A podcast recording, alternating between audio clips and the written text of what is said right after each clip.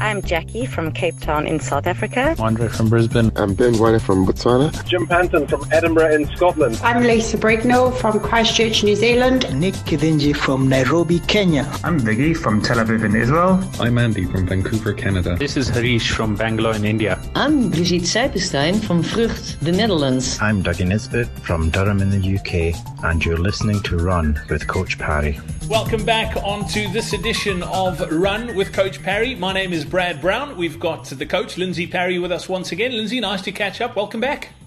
Yeah, good to be back. Um, we're getting these out regularly now. It's, been good. Yeah, absolutely. Lindsay, today's question is uh, a fantastic one, and I can relate to this because when I first got involved, uh, when I first started running, this was something that I really struggled with a lot because I didn't have that support structure. And it comes to us from Daryl.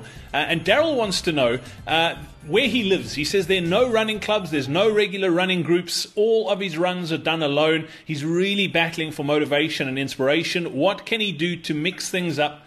To keep it interesting? It's uh, it is a great question, and uh, what advice would you have for Daryl? Look, it, and it's a tough one because, um, you know, invariably in spicing up the physical running, it creates a, a, an issue around is that the best way to train? Um, if you're training at varying intensities and doing lots of intervals, that implies that you're probably doing too much hard running. Uh, so, look, as far as possible, obviously, I would try and vary route. Um, that would be one way of, of breaking up that uh, monotony. Um, I would get onto, there are some running, online running communities where you can literally compare your runs to other people's runs. So you get onto, it, again, these are all things that, that have a, they're a double edged sword. You know, if you get onto Strava and you suddenly get into a competition with everyone around you about who can run the most kilometers in a week, but on the other side, it does give you access to a community where you can have a bit of a competition with people, or even if it's not a competition, you know, you wake up in the morning and you, oh, I don't feel like running the same routes again, uh, but you know that when you log on to your computer and you get to work in the morning and grab your first cup of coffee, you're going to check and you're going to see, ah, everybody went out for a run this morning except me. So those are the kind of things that you, you can do is join up to those online challenges. Um, to help a little bit with the motivation.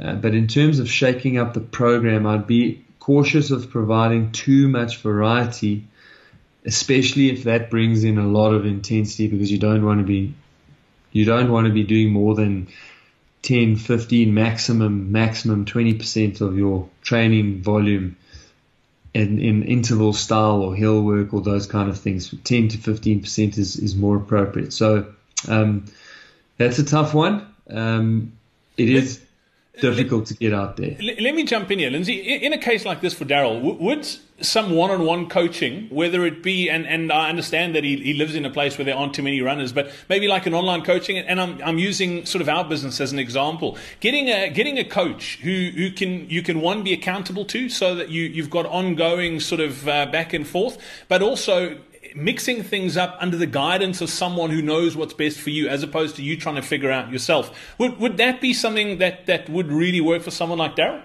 Look, absolutely. I think. I mean, I think coaching the the most value always comes out of coaching when you are in a in a non-ideal situation. So you will always get look, you always get value out of a coach purely because you get very objective advice on what intensities you should be doing now.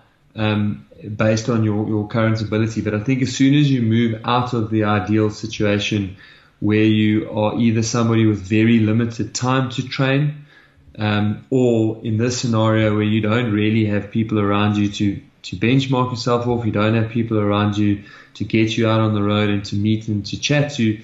But what you do have in this scenario is that you know somebody's looking over your shoulder, checking your runs out, and you've got someone to bounce your frustrations, ideas, good runs, bad runs off of. Um, and that engagement itself can create the excitement that you need around your, your training program in the short term and beyond, because obviously your goals, as you improve and things get better, your goals will shift. So each race and preparing for each race becomes a slightly unique experience. Absolutely. Well, if you are looking for one on one coaching, we have got you covered at CoachParry.com. We've got uh, a very, very interesting product offering uh, and the opportunity for you to work one on one with one of our coaches. It's really high touch. You get to chat to the coach every single week. Uh, you get sort of unlimited feedback via WhatsApp or SMS uh, and a customized program. None of this cookie, uh, cookie cutter stuff. Uh, it's, it's written and built specifically for you. If you'd like to find out more, all you need to do is head over to CoachParry.com forward slash coaching. That's the URL to get to. And don't forget, if you have any questions that you'd like uh, to get answered here on Run with Coach Parry, the website to get to is coachparry.com forward slash Facebook. You can pop your question into our Facebook group there, and uh, who knows, we could be answering it here on the podcast next time out. So, Lindsay, as always, great to catch up. Thank you so much for your time today. I look forward to catching up again soon. Absolute pleasure. See you soon.